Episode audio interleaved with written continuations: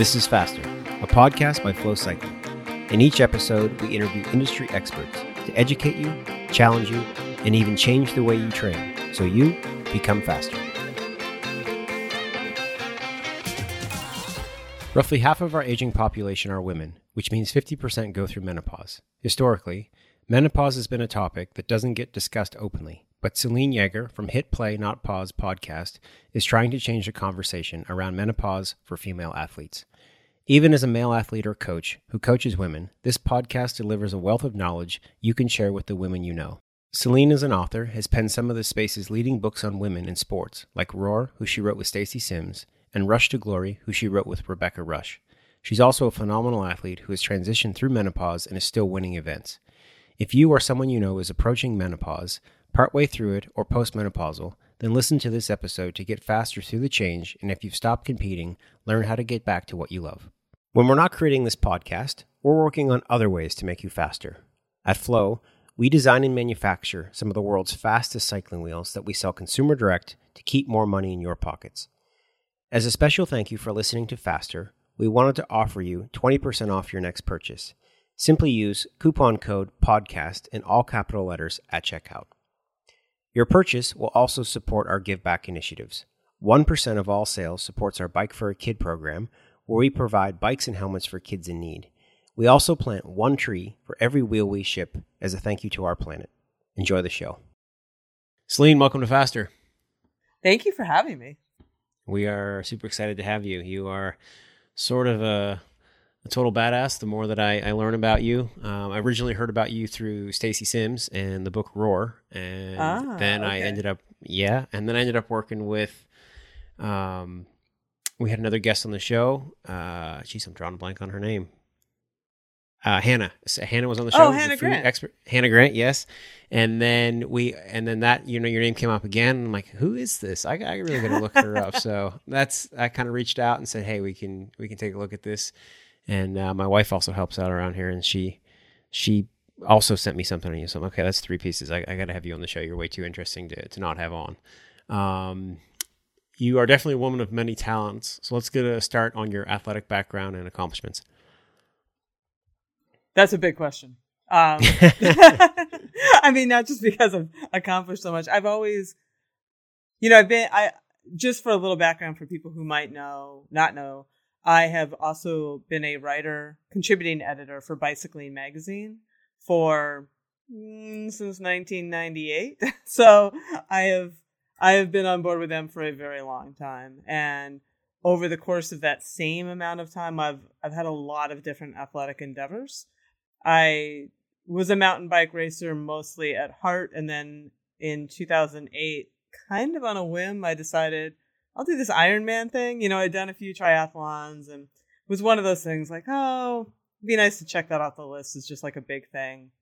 And I found a magazine article, much like I would write in Triathlete magazine, 16 weeks to Ironman. I'm like, oh, I can do that.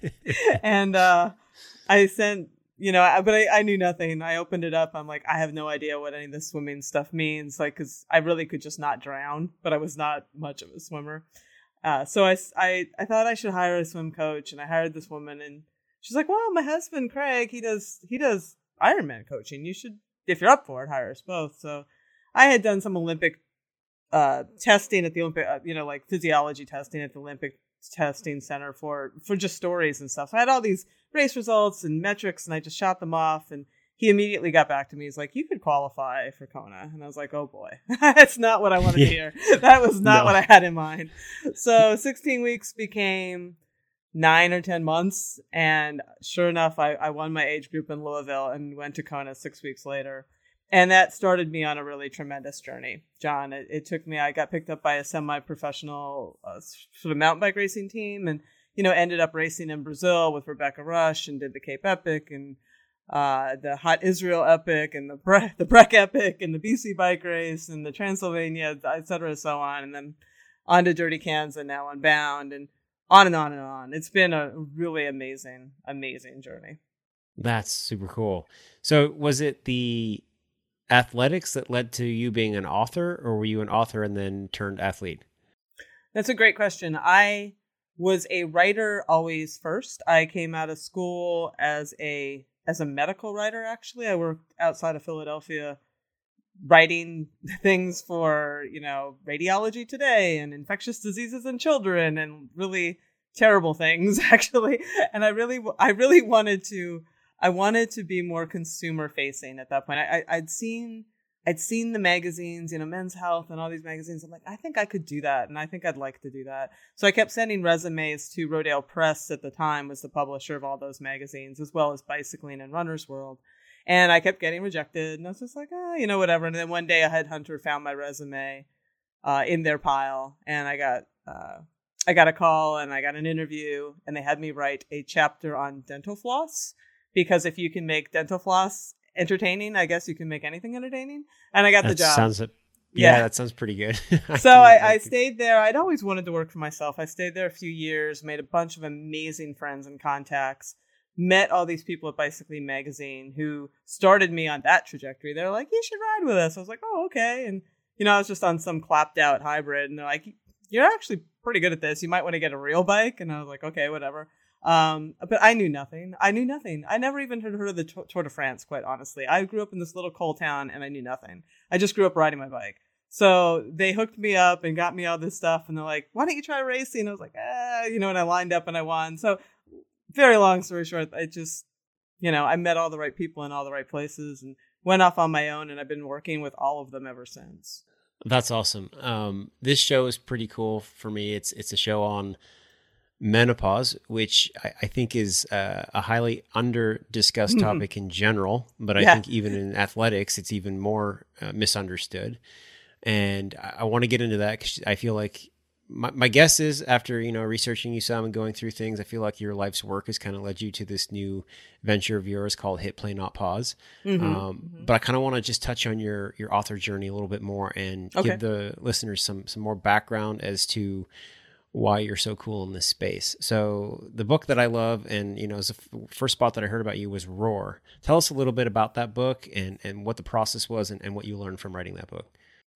That was another pivotal moment. So I am also a USA Cycling uh, coach. I'm a licensed coach and a trainer and a nutrition coach, all those other things. So you know, you always have to go and keep your continuing education credits fresh and went out to Colorado Springs for one of the many USAC summits I'd been to and you know, very frankly, they had started getting stale and disappointing. You know, you, you sort of see the same things, and and uh, I didn't have real high expectations, but I was staying with my friend James Herrera, who was uh, a coach at the time uh, for the BMX team, and he's like, "I think you're gonna like this woman, Stacy Sims." I was like, "Okay," you know. So I went and I sat in her session, and she talked about menstruation, and she talked about uh, you know, bloating. She talked about all these things that women athletes go through and um, during their cycle, and that they need specific nutrition, they need specific hydration, they need a specific approaches. And no, I had never heard anybody say any of those things ever, ever, ever. And when she walked out of the coaching uh, conference room, she it was like the Messiah had walked out. Like the line following her was incredible. They were just like everybody just had so many questions for her. So I got in the line because I was like, this woman needs a book. And I just waited in line and I got up to her and I said, You need a book and I will help you write it. And she said, Sure. I'm not kidding. So that's just we we started on this really awesome journey together. And I went out to her place. She was in Fairfax, California at the time and did uh, just helped her sort of with all these other women athletes develop some of her products. You know, she was doing some of the Osmo stuff at that time, the Women Are Not Small Men. And we would, it was really cool to watch it in motion. So she would give us the P sticks, the urinalysis things, and we would do yeah. hill repeats up Mount Tam, like just balls out, hill repeats and then like duck behind a parked car and pee on the stick and show her. and, and she would be like, Oh, see, you're losing protein. You didn't blah, blah, blah. And she'd give you like a snack and a hydration thing and you'd do it again. And we did motor pacing and it was fascinating to watch it in motion. It was fascinating. And I was like, this woman is on to something. And it, it really, it, you know, and it, it was interesting for me because I had spent so much time in the bicycling magazine space kind of railing against the shrink it and pink it in the industry that I knew so well. never really thinking about how women were so overlooked and underrepresented in the scientific literature, especially in sports medicine. And she really shined a big bright light on that. I remember the first time I met Stacy was at Interbike. Goodness, it must have been 2014, 15, somewhere in that range. She was at. That's when we were Osmos. working. Live. That's when I met. Yeah, yeah, yeah. And I remember talking to her, and I'm like, okay, this this woman clearly knows a few things. I've just been a big fan of her, you know, since I met her and, and kind of have followed her story. And I'm just really, uh, it's really cool what she's accomplished. And, you know, oh. knowing that you're part behind that book, yeah. I think that that's, that's just also really cool for you. Uh, another book that you've been a part of, which is Rusch to Glory, which yep, is uh, yep. a really cool book. Tell us a little bit about that. That was also a, a fun serendipitous moment. So I had interviewed Rebecca Rusch, who, if people don't know, she's multi-time world champion, national champion, mountain biker, adventure athlete, endurance athlete. She does a lot of very long, crazy things now. She's also uh, the woman behind Blood Road. But anyway, at that time, she had come to Pennsylvania for the Transylvania Mountain Bike Epic. That was 2010. And she had never ridden in Pennsylvania before, and I'm not sure how many people in your audience have, but Pennsylvania trails are very different from, oh, kind of everything. We are the rockiest. We are East Coast rocks. It means something. You know, like you look at the trail and it's like just a river of rocks, and you find that the line appears. Well, the line really didn't appear for her. She had a really hard time, and I ended up I ended up winning the race, which no one expected that I was going to win when Rebecca was there. But we became really fast friends, and she too had talked about, you know, I'd always wanted to put together this book, and I was like, well, I know someone. So we spent we spent a year together. I went out and uh, you know stayed with her. We did Dirty Kanza, which is now Unbound, together in 2013. We raced the Brazil ride. We did that specialized. Used to do this ride from Salt Lake City to Interbike. We did, we did all these things together, and just I just spent a lot of time with her, recording her. Her mom had kept. It was amazing. Her mom had kept all these VH1 tapes uh, from VHS, not VH1, VHS tape from I knew when what you she meant. was yeah when she was doing adventure racing, and she had transcripts like meticulous notes of like who was in what condition and who said what, and I was like, this is gold. So I was able to just dig into that and really see and feel and what it was like. So it was really cool. Like writing, I had never really written written a memoir book like that. You know, I'd never channeled somebody quite like that to tell their story and to give their message. So it was it was very it was a really great process, you know. So I was able to like use her words and form a book out of it and send it to her and like let her massage it and stuff and make sure it was perfect and that was a really great process. Cool. Uh, another one, which is one you say is near and dear to your heart because they're they're pretty recent, is climb. Tell us a little climb bit about is, climb. Yeah, climb is awesome, and I think that you know, I've always liked to climb on my bike, particularly. And, you know, when you meet people, they're always like, they either, it's usually two camps. Like people either hate it or they love it, or maybe they love to hate it. But I've always thought like it's, climbing is one of those things that is transformational on many levels. You know, you get such a sense of satisfaction when you get to the top of something really hard and, uh, high tide raises all other boats, as they say. You know, I think climbing is very good physiologically. So I, they were looking for another book at bicycling. I had written a few, you know, Get Fast is one that you'd mentioned, which is another just very tip heavy, very bicycling style. Like all the things you can do from brain training to nutrition to to increase your your fitness and your speed.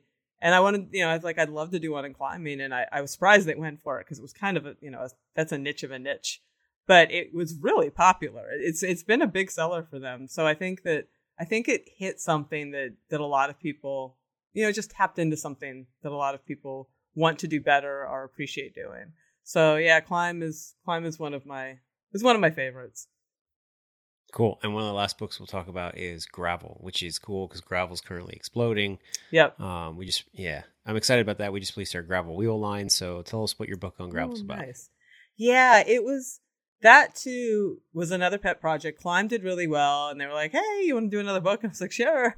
And I I thought why don't we do one on gravel? Because at the time, uh, you know, around 2013, I think was an inflection point in gravel. I, I was at Dirty Kanza Unbound at that point, and that's when the people started discovering it and the pros started showing up and it was starting to like VeloNews was picking it up. All of a sudden it was in the air everywhere and gravel bikes were coming out. And, you know, the next few years I'd go to events and I could tell people had just, they just didn't know what gravel was. I mean, you still run into people who don't know what gravel is because gravel is so many things. So I would go to Rebecca's Private Idaho stage race, and she's got 16 miles of single track the first day. And there were definitely, I ran into a woman the next day. She was like, I didn't think that was gravel. You know, she's like, I, I was not prepared for that. It took her a long time, and she just, she had a really hard time with it. And I, there's some events here that are very um grinduro like you know where you're on single track you're on like like like gnarly single track not just swoopy buff single track and you know, I'd, be, I'd sit down at the end of the day and have a beer, and somebody would come up, you know, recognizing me from the magazine. They'd be like, "Selene, that was not fun for me. Is that gravel?" And I thought there seems to be some a little a little light shed on this whole topic. So just sort of talking about what this is all about, what you'll find, what kind of bikes, and like you know, really, John, what a lot of people get surprised by is they'll go, they'll they'll talk to me, they'll come to me for some coaching advice, and they'll they'll in their mind they'll be like, well okay, I'm going to do this Michigan coast to coast. It's 213 miles. If I average like the usual 15, 16, I'm like, no, no, no, no, no, no, no, no.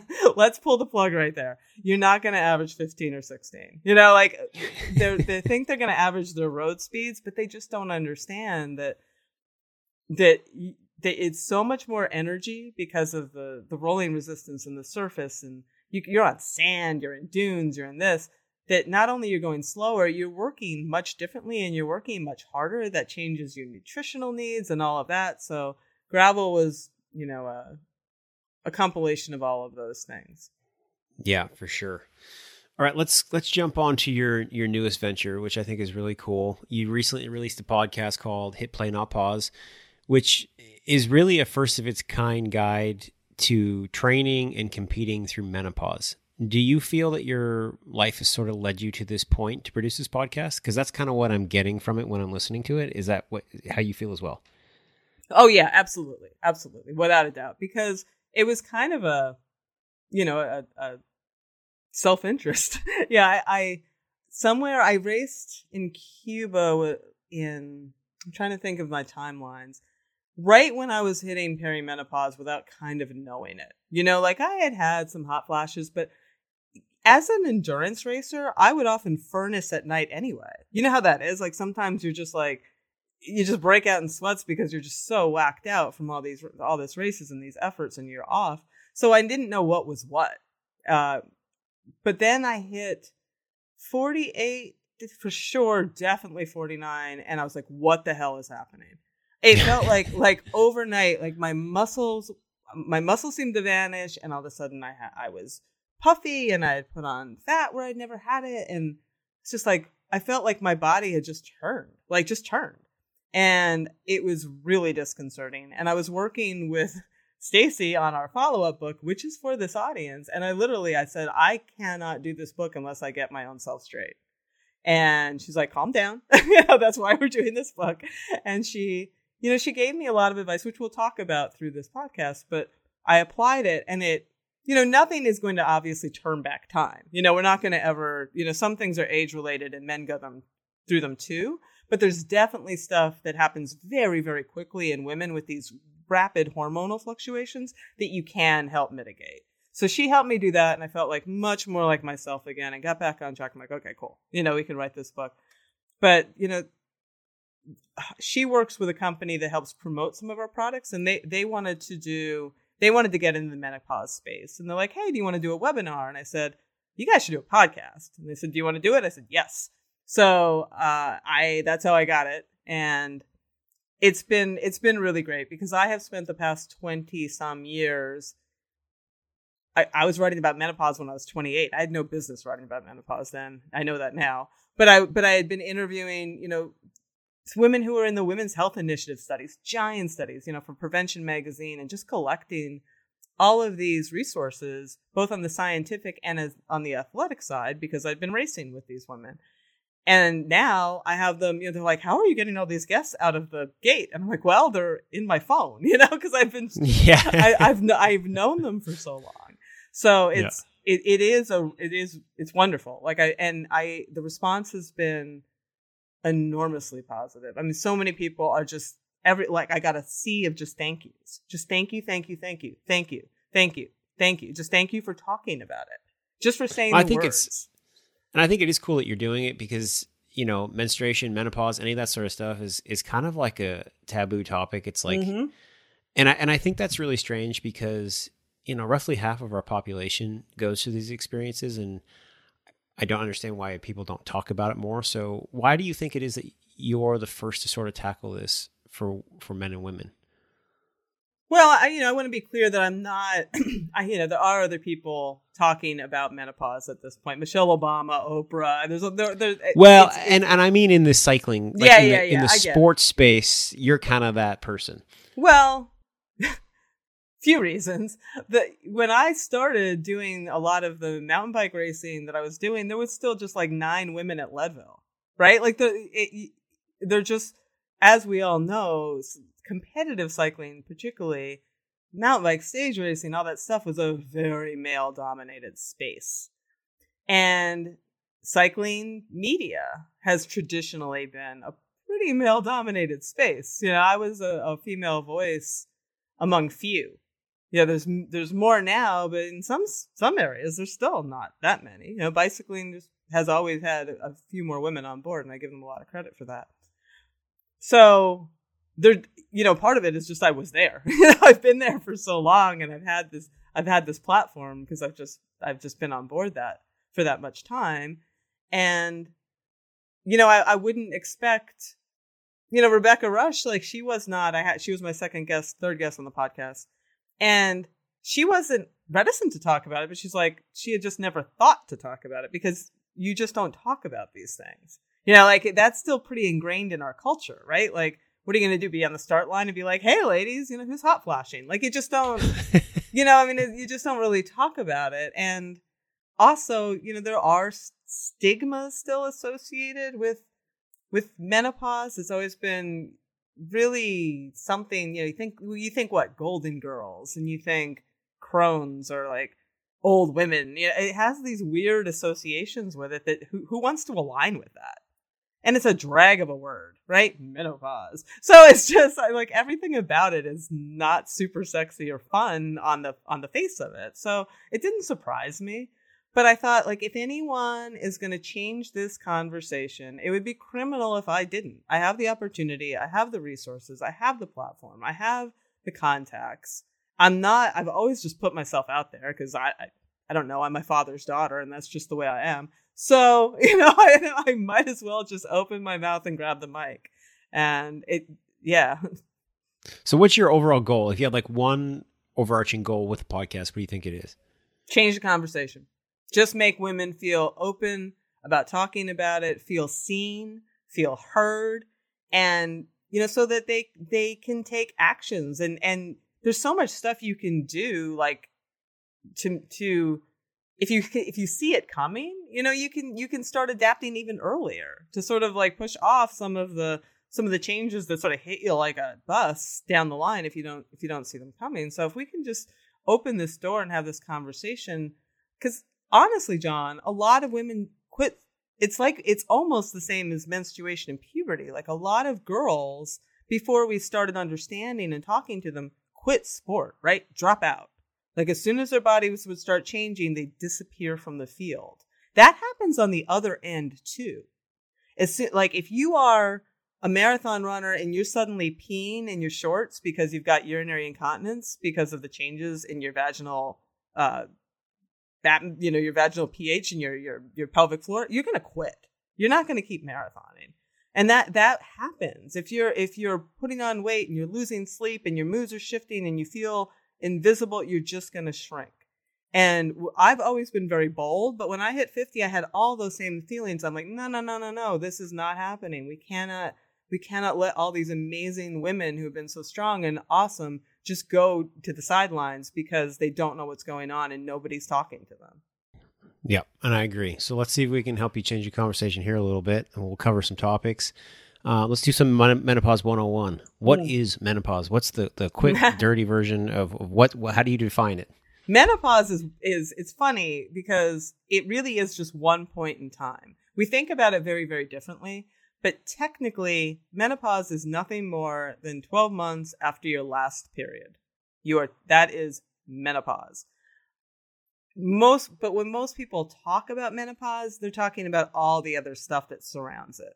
Like the perimenop- perimenopause is the years leading up to it. So you start running out of eggs, right? You only have so many eggs and as you run out of eggs like your periods get wonky and, and and your hormones estrogen and progesterone which control that whole menstrual cycle your whole life go haywire.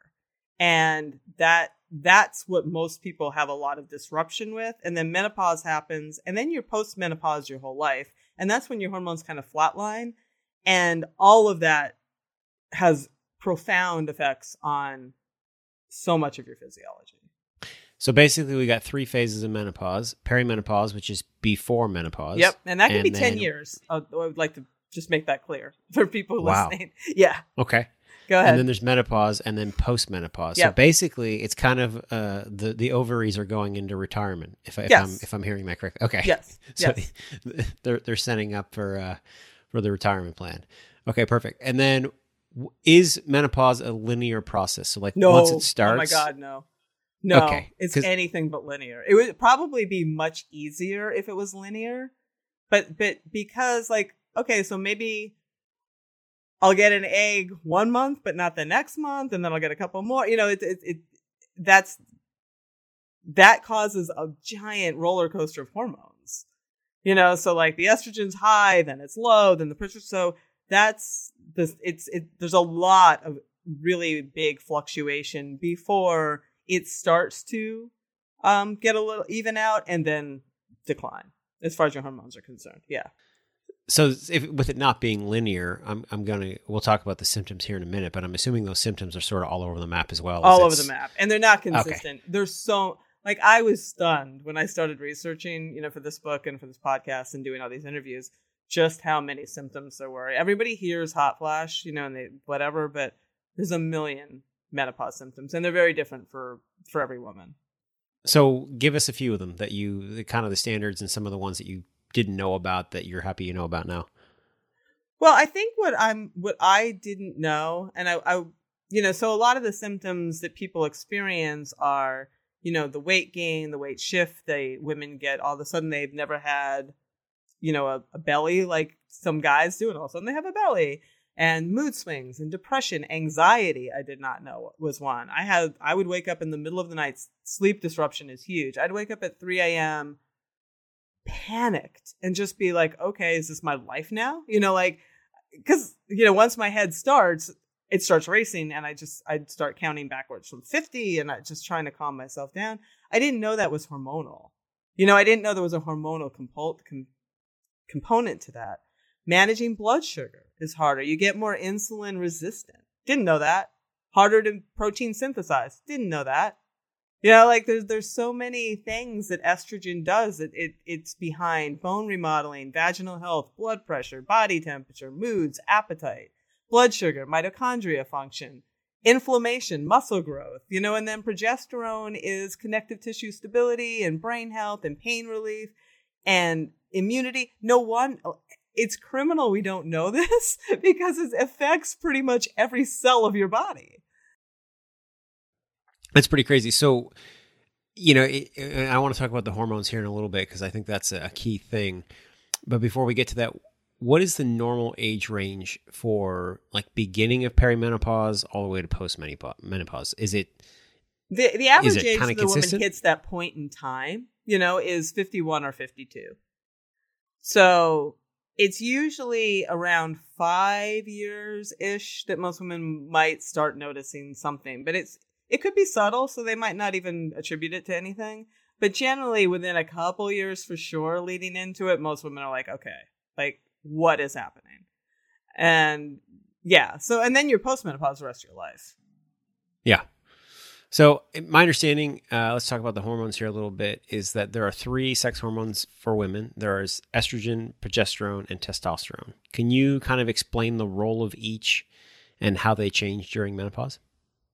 Yeah, and I I'll um I'm going to take testosterone off the table a little bit just because when we talk about it it's usually I mean yes it's sort of like men it's it's important for libido, it's important for muscle. It's it's quite lower in women and though some women get uh, a little testosterone supplementation as part of menopause hormone therapy, it, it's not as common and for athletes it's off the table because you can't we too cannot get testosterone supplementation because if we get tested, we get popped.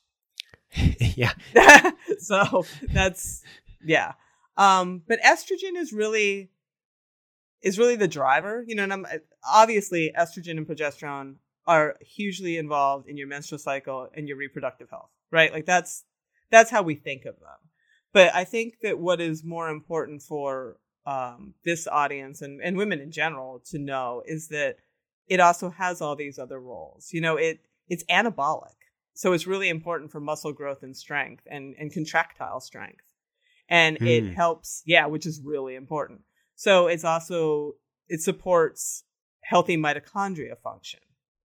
It's key for managing inflammation, for managing blood sugar, for helping regulate your appetite, it has a profound effect on serotonin and some of your other neurotransmitters. So your moods, you know, like involved in anxiety, depression, and fatigue when things are off. Body temperature, blood pressure. That's one of the reasons women, you know, have a higher risk of heart disease after menopause. Um, and, you know, vaginal health, which is not a small thing like ask any cyclist not a small thing. And uh, progesterone is sort of is a balancing out of estrogen. So it's involved with connective tissue stability. Estrogen can kind of loosen your tendons and ligaments while progesterone can increase the tension on those things. Again it's, it's nice to have that balance. Uh, brain health pain relief is a big one and bone health. So and again also inflama- inflammation and immunity. And a lot of these things it's a, it's a yin yang thing with estrogen. So to say what's happening with each just depends what they're doing. Like a lot of women in the perimenopause state have low progesterone relatively and high estrogen, which is not great because then estrogen's out of control and progesterone isn't bringing it down. You know, and the, but, but these things fluctuate and it it just wreaks havoc on all of those things. But the muscle loss, as the estrogen goes, what you're seeing with the muscle loss and the weight gain, which are the two things women come to say like what is happening about, is really because of um, you know that last that lack of that anabolic stimulus and the insulin sensitivity. So you get more of that visceral fat. You know, it's harder for you to and and more inflammation, which raises your cortisol. A lot of it is like out of control cortisol too, which is your stress hormone, and that's not good for uh, body composition either. So in general, post menopause, the estrogen is lower. It's been decreased. It's kind of gone. They flatline. Both of them flatline. Both of them flatline. Okay, that makes sense. I, I, remember years ago I had seen this. I don't know if it was a documentary or what it was, but it was the, this depiction of how you, if you look at a male and female baby, their bodies are essentially identical, and then you know midlife they're very different, and then they're stating that you know going through into your older years, the bodies actually look very similar again. Yeah, which I thought was that was kind of funny. You know, yeah, no, that's interesting because they do because of that that shift of uh, shift of weight hormones, into right? the into the yeah, and it shifts the yep. weight into the abdominal area, which which is a thing that happens to guys pretty much from day one. Yeah, right? at least in their adult lives. Definitely. Do you think that female athletes, especially in you know long distance endurance athletes, do they go through anything through menopause that's different than somebody who was not an athlete uh, from a hormone perspective? Yeah, I mean, we have a lot of case studies that we that we have in this book, and obviously Stacy has worked with a lot of people. It's better for sure because exercise helps with all of that, right? So if you take a woman who doesn't exercise at all, a lot of this stuff is exacerbated a lot, you know, because she's not managing. There's nothing to manage the blood sugar. You know, exercise helps exercise helps with blood pressure exercise helps maintain some muscle it helps reduce some stress so you know, to a tipping point, of course. You know, as, as someone who does ultra endurance stuff, you you you can easily go too far into that other side, and now you've got runaway inflammation and cortisol because you're killing yourself. You know, doing a 200 mile gravel race, but that's that's another thing. But you know, that, but you, it's something to take into consideration because you have to adjust your training accordingly to try to help your changing physiology. Yeah. Is there anything that you can do post menopause from a supplementation perspective? Do people take yes in like okay? W- Yes. What's that look like? Um, um, Stacy, Stacy is very keenly into adaptogens, which are just, you know, plant-based supplements that help your body be more stress resilient. And the two that she likes most, which I take and have found very useful, are ashwagandha and schisandra. And they they really do just they just work to help mitigate the stress in your body. That that's the biggest thing. So they sort of help with sleep, they help with blood sugar, they help with that kind of stuff. But all that stuff has a ripple effect that is quite positive. So, but you're not supplementing something like estrogen. You're not giving. Oh, yourself, oh, that's what you mean. Um, yeah, I mean menopause hormone therapy for sure. The way that, and you, if you ask a bunch of different women, you're gonna uh, like, by women I mean doctors and coaches and stuff. You're gonna get a bunch of different answers on this, but most experts would tell you that if your symptoms are hugely disruptive in your life that that menopause hormone therapy is definitely the way to go and the studies are quite conclusive that within a 10 year window of menopause they're most effective and everybody got really worried about breast cancer during the women's health initiative study almost 20 years ago now it was a long time ago um, but that study was flawed in many ways, and the, the way the results were presented was were flawed in many ways. And I just talked to I've talked to so many, uh, so many doctors who are part of the North American Menopause Society who are so distraught by that study because they're they're like it does not cause cancer, it does not cause cancer. Like women are suffering necessarily, unnecessarily because it like because they're so afraid of this minuscule, if at all, risk you know, and it can be quite life changing for for for for women who and and there are many who have depression, super hot flashes, can't sleep, like everything is disruptive.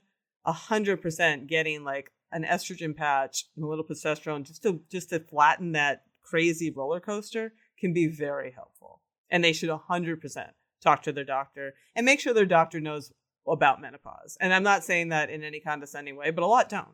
Like even if OB OB-GYNs don't necessarily either. Like you should check the North American Menopause Society has a page and you can check for references and doctors who are certified through them. Okay, that's awesome. Let's talk about uh, a little bit more about athletes going through menopause. When you look at the female body composition during menopause, like you're saying, muscle mass kind of decreases, visceral fat, body fat increases. Is there any way to sort of regulate that through that phase? I mean, I know plenty of women who are, you know, post menopause who are still in phenomenal shape. Um, so what is the what's the best way to sort of move through that and mitigate through that that phase where you're not necessarily losing a ton of muscle mass Yeah. and, and still staying lean? Well, it, it's it's not super unlike what what you might hear Joe Friel tell you. You know, uh, you have to make up for that. We have to make up for what we're losing anabolically, right, from our hormones. And one of the big ways to do that is lift heavy stuff. lift heavy weights. Get into it and it works. You know, you need a really strong stimulus to to have that to to maintain the muscle you have and to get more strength and to get that contractile strength and the muscle quality. And lifting heavy is a hundred percent the way to go. Yeah. Yeah, and It's also and- very good for osteoporosis. yes, it's it's it's, Yeah. it's good for kind of everything, and it it's Yes. it's really good for endurance athletes, and I and it's so refreshing. I was on Triathlete's uh, Fitter and Faster podcast, and it was so refreshing to hear all these women talking about lifting heavy in the gym. You know, because I've been in this game a long time, and you could not convince women to to do that for decades. Ever and men too. Like a lot of cyclists, like no, no, no, no. And now everybody gets it that it's you know a neuromuscular thing. Like you really want that strength. You want all those muscles working in concert. And also like sprint interval training is super useful for the same reasons. Yeah. Perfect. What about uh, dietary needs during menopause? I'm I'm guessing it's sort of in line with you know regulating your calories. Uh, what does that look like? How does that change as you go through menopause? Yeah, um, we're really trying to push away from that idea of calories in, calories out, because what happens way too often is women hit this point, they start putting on the fat, losing muscle, and the first thing they want to do is eat less, train more. And that sends their stress hormones up and it, it's counterproductive. Right? Now now you're probably gaining fat or at least holding on to what you have.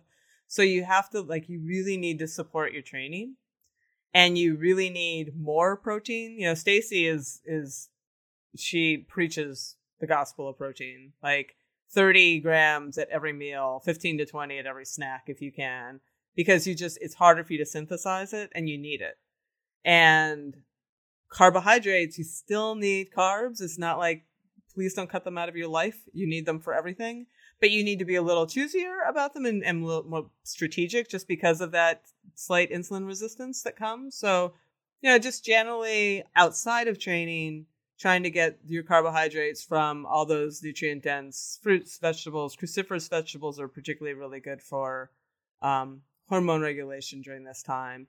And then not necessarily Lucky Charms. Not necessarily. Well, unless you like pack them in your your your ride bag, your bento box on your bike. But no, no, no. Like trying yeah. to then eat um, you know, eat, but eating those kind of carbs around activity, during activity, if you want your Lucky Charms and Swedish fish, and you know, your your starchier stuff around your training too. So just being a little strategic, not cutting, not cutting stuff out necessarily, just like improving the quality and moving it around, and making sure that you spread that protein out throughout the whole day.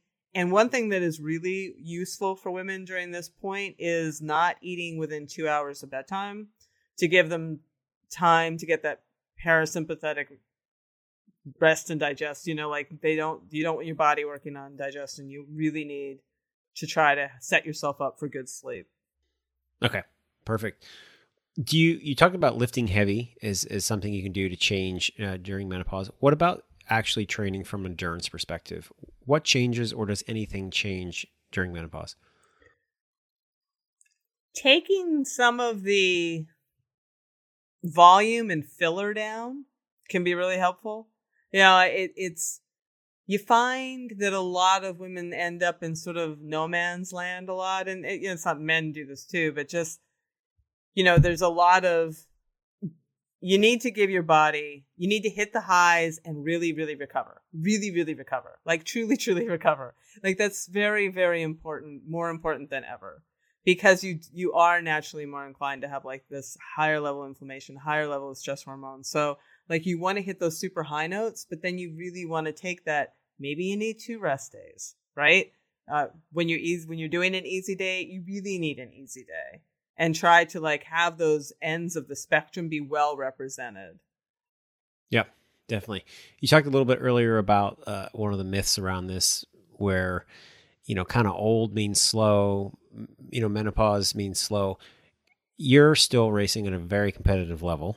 So, can you help us debunk this and just kind of explain why it doesn't necessarily mean that old postmenopausal means slow? Yeah, I mean, I, I think that I think that we have a a thing in this in this culture for sure, no matter what, about old, right? Like, what is old? Like, ask Tom Brady what old is. I don't know what old is. You know, like I, I think that we are now starting to see a shift in our thinking about that. And I and I think in endurance sports we've seen that for quite a while. You know, we've seen the Ned Overends and the Rebecca Rusches and the people sort of in the game longer, you know, than than we would typically think about that. Like, so I, I do think that that is finally starting to change. I think the problem that women sometimes face is that you hit uh, a double edged thing of ageism and sexism, where you're an old lady and like old ladies aren't fast, right? So we have to rethink what all of that means, which is part of why I'm I'm starting this community and I have this whole group because these women are showing themselves that that that is not is not the case. We just need to listen and pay attention to them and put them in the spotlight a little more. They're there. Is there anything that you should specifically avoid from an ath- athletic perspective during menopause? Um, negative self-talk. you know, well, I, you know, and, and, and I mean that. Like you hear, I've just, I've done, I just did a podcast on that, and it's, it's, it's, it's true. Like women hit this age, and and they there's a little, they start doing a little bit of the self-deprecating talk and a little bit of this stuff, and and it it feeds on itself, and you your words matter. Your words matter to yourself, and your words matter to the people around you you know, so when someone I'm with, riding with some woman and she's like, "Oh, I'm just an old bag," I'm like, "You just called me an old bag. Stop it." You know, like don't do that. And it it does. It matters. It, it's you know, I interviewed this this uh, a trainer that I wrote a book for many years ago, and she's like, "You just have to get out that bad bitch metal that you let get dusty and dust it off." You know, I'm like, okay, that's good, good, good, good, good, good advice. But she's right. She's like, all this stuff that you have done up to this point, the medals that you have and the trophies, you did all that. That's in you, right? You just you you now look forward. So it, I do. I think that if I had to tell and what not to do is don't start trash talking yourself. That's that's very counterproductive. That's that's good advice for menopausal women, but for I think for everybody. yeah, yeah, I think that's just very that's just very good advice. Uh, you mentioned a little bit earlier about where to find you know doctors. I think that you know obviously menopause is somewhat complex. I'm, I'm assuming not always 100% understood, and especially when you start to think of somebody who's who's an athlete. Is there uh, any more suggestions you would have to help somebody find a doctor maybe in their area that would understand them as an athlete going through menopause? That's a great question, and I wish I had an answer because I don't. But you don't. That's fine. Yeah, will, I don't. Uh, and we're trying. We are trying to change that too. Stacy Sims now has a menopause for athletes course, and we have some coaches who have taken it, and we're looking at ways uh, that we can database somehow. You know, make make them available, make it known that like that you are that you have spent the time to learn about that and are maybe more qualified to understand what a female athlete needs. But I can't tell you how many how many direct messages I've gotten for from women who are like help me find a coach because it's a thing and and it's not to it's not to talk badly about general coaches but you don't know unless you know you know it, it, that is i didn't know until i knew i thought i knew i didn't so to have somebody who if you could find somebody who's been, been through it themselves and is a coach that's gold and I think that you'll see. I think you'll see more of that. But we are we're just starting to scratch that surface. Okay, so you guys are building somewhat of a database. We are for, going. That for... is, um, I'm. I have a a membership that is on the side that through Live Feisty called Feist, the um, Feisty Menopause, and the com- the company is Live Feisty, and you know we have a lot of women joining this membership, and part of what I'm trying to do is also figure out how to create some sort of database so women can find each other and find coaches to work with them. But stay tuned. I love that. it. Yeah. Love it, love it, love it. So a few general questions, and we kind of been we kind of touched on these a little bit, but I want to learn a bit more about them. You're working on a new book with Stacy. Yes. What uh, can you give us a little bit more information on that? When you think it's going to be out, and what it's going to cover? Well, it was due at the end of December, but COVID made that made that very difficult because Stacy got stuck in. She lives in New Zealand. She was supposed to come back to the states in May, and it's always easier when we're in the same time zone and we can actually get together. I am actually finishing that as we speak. It it should be out this spring. It'll definitely be out by summer, and it is. It, it's just a follow up to Roar because you know very, very honestly, you know, when I wrote Roar, it, it was a giant, broad brushstroke, right? We're trying to cover everything. Like a lot of it was centered around menstruating athletes. We had a chapter on pregnancy and a chapter on menopause. And it didn't take super long for women to to tell me that they did not think menopause one chapter was enough And at the time, I wasn't menopausal. And as soon as I hit that point, I was like, mm, those women are very right. So I, yeah, I, I called Stacy and she's like, oh, they're right. I'm doing a course. And I was like, perfect. So Penguin, who did the, who's our publisher, was very keen to have a follow up because Roar has done and continues to do quite well. So it, this yeah. is all for that athlete. This is all to cover the things that we're talking about now. Awesome. And hit play not pause. Uh, you, you say is it feisty? What's what's the feisty menopause is the umbrella. Uh, okay. Yeah. So with an umbrella, you do have other plans. What's the? Can you tell us about the bigger venture? Well, the bigger venture, we have this membership program. The it's uh, you can go to Feisty Menopause and check that out. Where every month like this month we talk about wait there's a theme and we provide materials like what is happening? Why is it happening?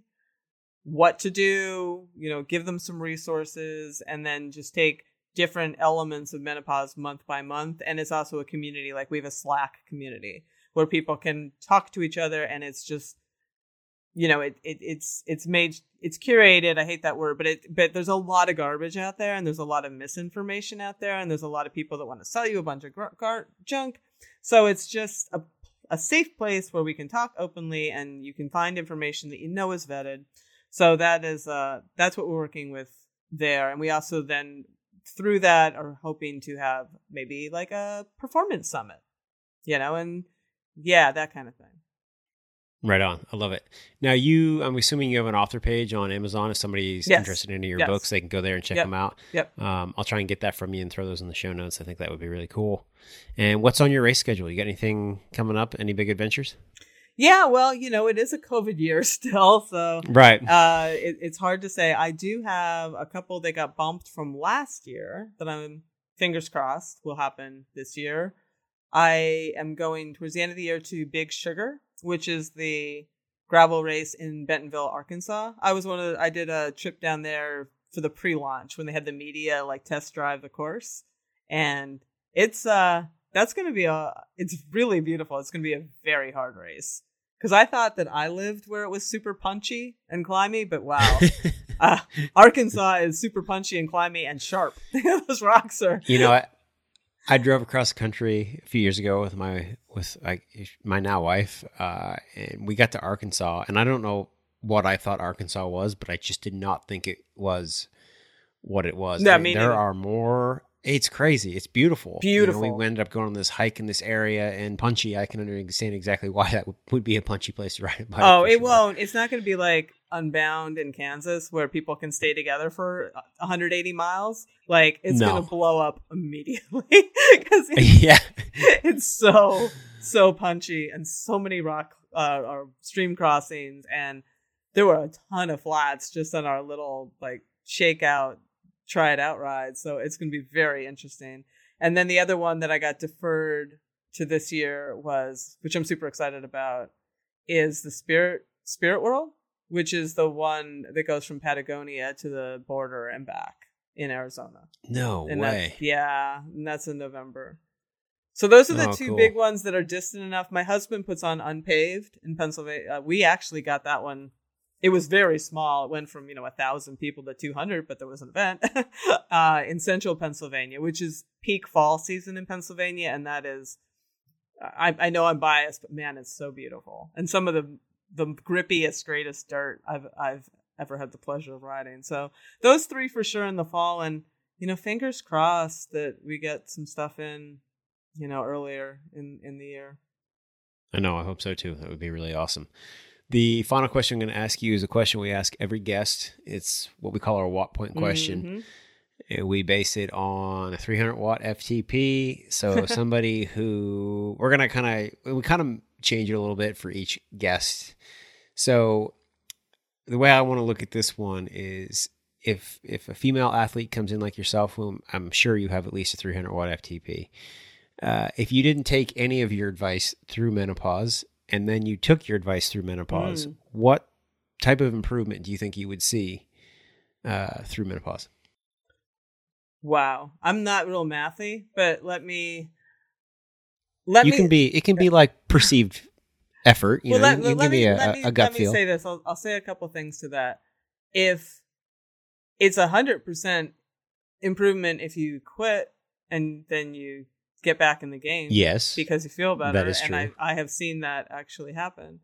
And you know, I I will say that I went from feeling on a lot of the usual courses and climbs that I have done from about a you know, going up from I used to feel chainless on some of them, and and I felt like it was like a eight or a nine RPA RPE, not going real fast, to feeling much more like myself again.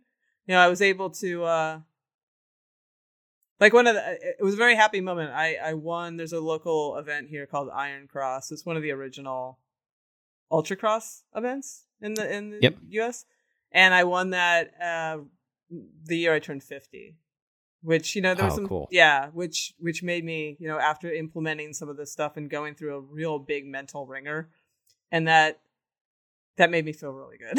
So i was Okay. like okay. You know and I'm, that's not going to happen forever but i was able you know i it, it, does work. I was able to like you know win my age group at uh you know at a, at a local or uh, that wasn't local uh, the quick and the dead which was another gravel grinder last summer and at mud south uh, which mid south which was the last gravel race we had last year. So you can you can definitely definitely feel like yourself again Okay, cool. So we'll we'll put in uh, maybe a ten percent bump, twenty percent. There you go. You did the math for me. I appreciate okay, all right. I'll do the math for you. I love it. I love it.